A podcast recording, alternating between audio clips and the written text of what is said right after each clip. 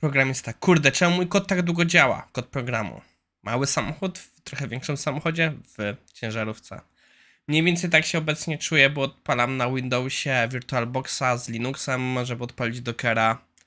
Nie pytajcie. A w dzisiejszym odcinku API Ubera, case study, oprogramowanie produktywność, kubek różności, zaczynamy!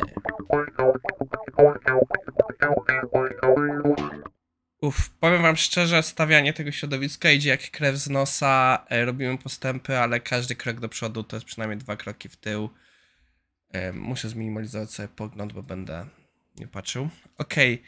no i em, długo to idzie. Długo to idzie, robimy postępy, jestem zadowolony z tych postępów, ale dawno tak się nie namęczyłem jak teraz.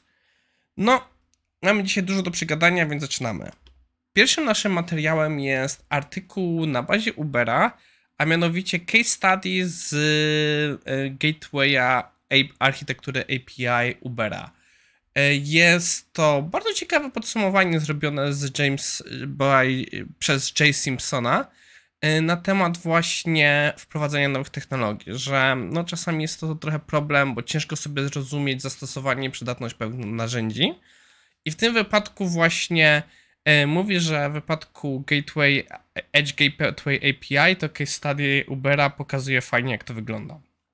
U, historia się zaczyna y, od tego, że y, Uber wypuścił sporo mat swoich materiałów i tak naprawdę w dużej mierze ten artykuł to jest takie streszczenie tych rzeczy. Ja, więc ja będę robił streszczenia streszczenia. Um, autor podzielił to, że w Uberze były w sumie trzy generacje API. Że pierwsza generacja to była taka bardzo prosta rzecz – że ten system składał się z dwóch części praktycznie, że był y, moduł powiązany łączeniem kierowców z samochodami i był właśnie um, też nie pamiętam czym był drugi moduł um, nie przypomnę sobie. W każdym razie były właśnie te dwa moduły. E, następnie wchodzimy w to, że po prostu z czasem to wyewoluowało i jak sam autor zaznacza, Uber był no, z, z takich e, pierwszych firm, która bardzo kupiła e, w mikroserwisy, że w 2019 mieli już ich 2200, nie wiadomo ile jest teraz, i że po prostu u nich to bardzo szybko rosło. Do tego stopnia, że oni zrobili coś, co się nazywa Real Time API. Muszę doczytać, co to jest, bo nie znam tego terminu i że mieli rzeczy podróżne, klienty mobilne i to jest ten moment, w którym właśnie ten API Gateway zaczął działać bardzo poważnie, bo to już była rzecz, która to wszystko spajała. I co oczywiście to oznaczało, że no musieli zacząć myśleć o tym e, decouplingu, bo mieli duży problem z kontrolą, że po prostu to szybko tak rosło, że utrzymywanie tego wszystkiego pod kontrolą stanowiło praktycznie niemożliwe. Autor wchodzi później tutaj właśnie różne szczegóły tego, co jeszcze były konflikty. Dla mnie, co było bardzo ciekawe, to jest właśnie jakie były wyzwania technologiczne. Bo co było ciekawe, to że w momencie, gdy to się zaczęło żyć problematyczne, to że mieli ponad 50 tysięcy testów, które musiały być wykonane za każdym razem, jak się zmienił kod.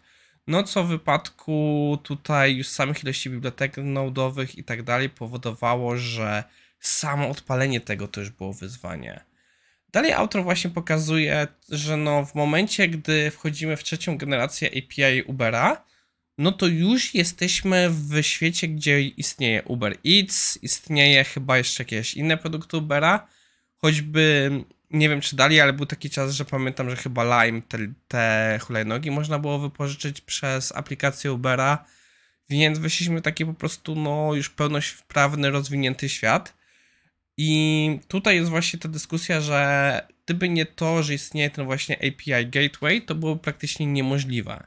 Że tutaj doszło do tego, że ten ich gateway, ten Edge Layer, jak to oni nazwali, czy Edge Gateway, właśnie został wyodrębniony jako kompletna osobna usługa. Do tego stopnia, że jeśli dobrze rozumiem pewne wnioski, to, ym, to jest praktycznie produkt, który jeśli nie jest wystawiony na zewnątrz na sprzedaż, to bardzo łatwo mógłby być wystawiony na sprzedaż.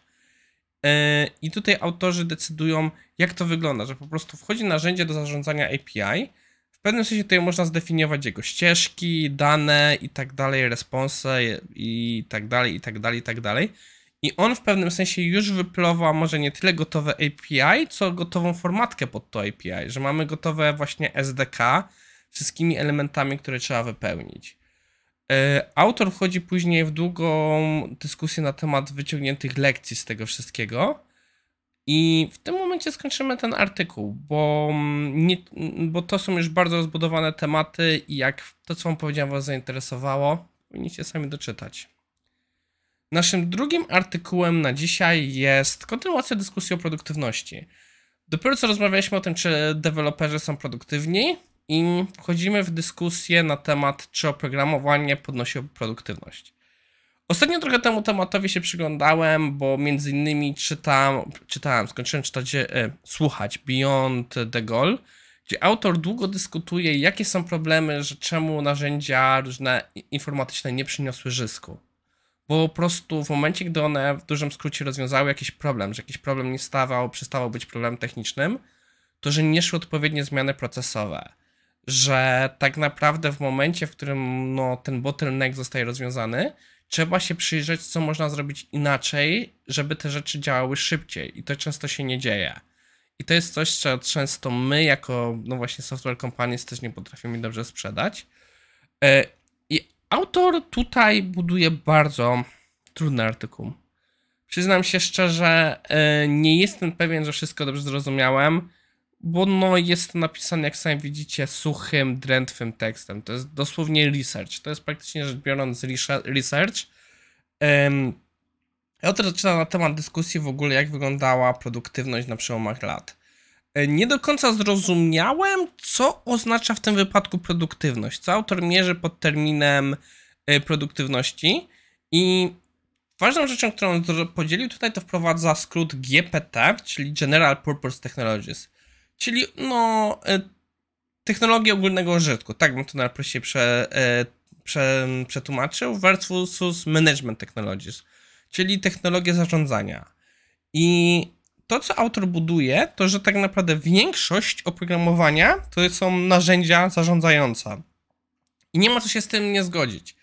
To, co jest najlepszą zaletą oprogramowania obecnie, wiadomo, to się powoli zmienia, bo wchodzi no, duże zmiany, bo mamy IoT, mamy roboty i tak dalej, ale w dużej mierze większość tego programowania, o którym autor mówi, to są narzędzia, które mają wpływ na proces na zasadzie zarządzania informacją, zarządzania przepływem danych, możliwości wykonania jakichś obliczeń szybciej.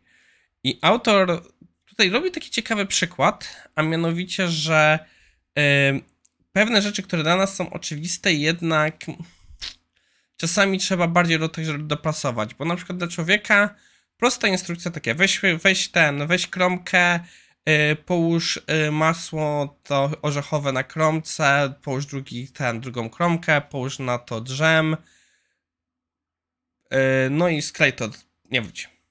Weź kromkę, posmaruj ją masą orzeszkową, weź drugą kromkę, połóż na nią drzem, sklej te rzeczy z sobą. Amerykanie lubią coś takiego. Ja nie rozumiem tego konceptu masło orzechowe plus drzem ale jak oni tak lubią, to niech tak lubią. Jest fajne wideo, które czasami krąży, jak ojciec dostaje te instrukcje i po prostu robi wszystko, żeby to nie poszło jak należy. Czyli, że na przykład łapie źle nóż, źle wkłada rzeczy w słoik. I właśnie tutaj przykładem tego bardziej rozbudowanym jest właśnie sytuacja, jakby to wyglądało, gdybyśmy musieli opisać tu komuś, kto kompletnie nie rozumie tych konceptów. Czyli, że weź kromkę chleba. No oczywiście zakładamy tutaj, że jest ten chleb pokrojony bo można zacząć wcześniej. Kup chleb, ukrój kromkę chleba, weź kromkę chleba. No i tutaj mamy przykład takiego rzeczy. Odkręć pokrywkę od masła orzechowego, kręcąc zgodnie z ruchem, zgodnie z ruchem wskazówek zegara. Nie jestem pewien, w którą stronę się odkręca w tej chwili. Podnieść nóż i oczywiście tutaj jest podnieść nóż za rączkę i tak dalej, i tak dalej. No bo automaty, oprogramowanie potrzebuje te rzeczy bardziej dokładnie rozpisane. E, autor dalej wchodzi w dyskusję na temat właśnie wąskich gardeł i syntlosów, ale przyznam się szczerze, nie do końca zrozumiałem jego wnioski tutaj. to jest część taka, która mnie trochę unikła, bo ja widzę nawiązania do De Gaulle i pewnych innych researchy, których autor się pojawiał, ale nie czuję, co z tego wypłynęło. Gdzieś, gdzieś nie potrafiłem tego zrozumieć. E, następnie autor, wiadomo, odwołuje się, jak Agile zmienił spojrzenie na pewne rzeczy, jak Agile próbuje wprowadzić na przykład takie rzeczy jak e, Lean czy no, Toyota Production Systems w, w mm, oprogramowaniu.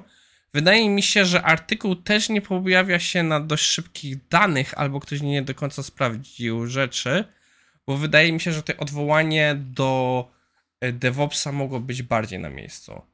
E, dalej, takie rzeczy, co mi się najbardziej spodobało na końcu, to że to, co um, um, autor zwrócił uwagę, to że tak naprawdę to, co ma duży wpływ na produktywność, to jest, że mamy zmianę status quo, że tak naprawdę oprogramowanie zaczyna, czy firmy zaczynają zyskiwać na oprogramowaniu dopiero przy pewnych rozmiarach. I autor też zaznacza, że bardzo powołał się na cytat z Amazona, tego teraz nie widzę tutaj. A, zgubiłem go. W każdym razie, że Jeff Bezos powiedział, że tak naprawdę najłatwiej, najłatwiejszy zysk, jaki można uzyskać, to jest po prostu ograniczyć komunikację deweloperzy biznes. Tylko, że to, co on miał na myśli, to nie, że mają z sobą nie gadać, tylko, że po prostu ograniczamy kod do minimum, żeby te rozmowy były, tyczyły się jak najmniejszego fragmentu kodu. I to ma sens. Jak widzicie, artykuł jest skomplikowany jest długi, trudno się czyta. I trochę mi szkoda tego, bo jest to ciekawy koncept. Ile tak naprawdę my, programiści, testerzy, deweloperzy, tworząc produkt, pomagamy. Bo to, co często ja powtarzam, że, że ludzie nie kupują programowania, ludzie kupują rozwiązania jakiegoś problemu. I to artykuł mniej więcej odpowiada na to, ile, to, ile zyskują na tym, ale jak widać, niestety jest to dla mnie za trudny artykuł. Może wy wyciągniecie z niego trochę więcej. Idąc dalej, wyjątkowo mamy dzisiaj, powiedzmy, powrót IT Events. 11 września, czyli już niedługo, odbędzie się w Gdańsku e, event Improve IT. Jest to event organizowany przez Trójkę, czyli przez Wrocław... Trójmiejską, trójmiejską community.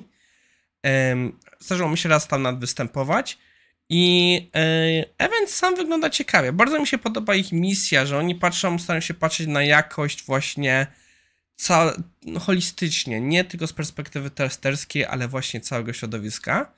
I przeglądając agendę jest parę ciekawych rzeczy, mi się podoba, że dużo się pojawia na temat narzędzia K6, bo sam się nim trochę zainteresowałem.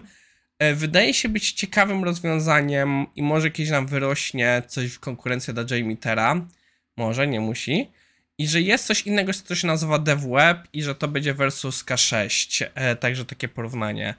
Nie wiem, czym jest DevWeb, więc to jest coś, co mnie ciekawi i może się temu przyjrzę, jak będzie więcej, więcej materiałów z tego. E, zachęcam Was do wzięcia udziału. No i na zakończenie wracamy do IT Słówek. E, dzisiaj przyjrzymy się czemuś, co ja parę lat temu miałem duży problem. Mój kolega jest frontendem i ja nie miałem, ja nie potrafiłem zrozumieć zależności między modelem a pop-upem to było takie właśnie, ja mówię, no czyli to jest pop-up. Nie, to jest modal. I ja cały czas myślałem, że on przez modal ma na myśli model i po prostu źle to pisze. No tak bywa. W tym wypadku, żeby, że mamy tutaj porównanie właśnie takich trzech rzeczy. Że mamy po pierwsze pop-up w najbardziej klasycznym rozumieniu, z tego rozumienia trochę się to zmienia, to że nam wyskakuje coś jako osobne okno. Jako kompletnie osobne okno przeglądarki, no z dopasowanym rozmiarem. W dawnych czasach, pewno pamiętacie, wiele nachalnych reklam to po prostu wyskakiwały jako pop-upy i w ten sposób to robiło. W obecnej chwili pop-up, jedyne miejsce, które ja potrafiłem sobie znaleźć pop-up, to jest na przykład jak chcecie gdzieś zapłacić z PayPalem. To wtedy PayPal otworzy Wam osobną, e, osobne e, okienko przeglądarki, właśnie takie malutkie, żeby można było podać Wasze dane, żebyście mogli się zalogować i nie dzieje się przed, przez to okno tej strony. E, to jest jedyne miejsce, gdzie taki prawdziwy pop-up znam. Modal obecnie to jest po prostu część tego kodu HTML strony. To po prostu pojawia się jakaś overlay, czy jakaś nakładka na stronie, która blokuje nam interakcję z samą stroną, że zmusza nas do interakcji z modalem e, i tak naprawdę w dużej mierze poza tym pełni podobną funkcję. Wpisujemy dane, e, klikamy OK, to się zamyka. E, Alert to już jest natomiast coś jeszcze innego w tej chwili. To wykorzystuje mechanizm przeglądarki. Czym jest alert? Na przykład niektóre strony mają tak, chyba Gmail, nie, w Gmail tego nie ma, że na przykład jeśli będziecie chcieli wejść, e, zamknąć przeglądarkę, czy zamknąć stronę, zanim skończycie wypełnić jakieś pole, to pojawia się powiadomienie, że stracicie te dane, czy na pewno chcecie to zrobić. To jest właśnie alert. Oczywiście menu alert można wykorzystywać do wielu innych rzeczy. E, No i wydaje mi się, że w tym momencie będziemy kończyć dzisiejszy odcinek. Mam nadzieję, że Wam się podobało i do zobaczenia jutro.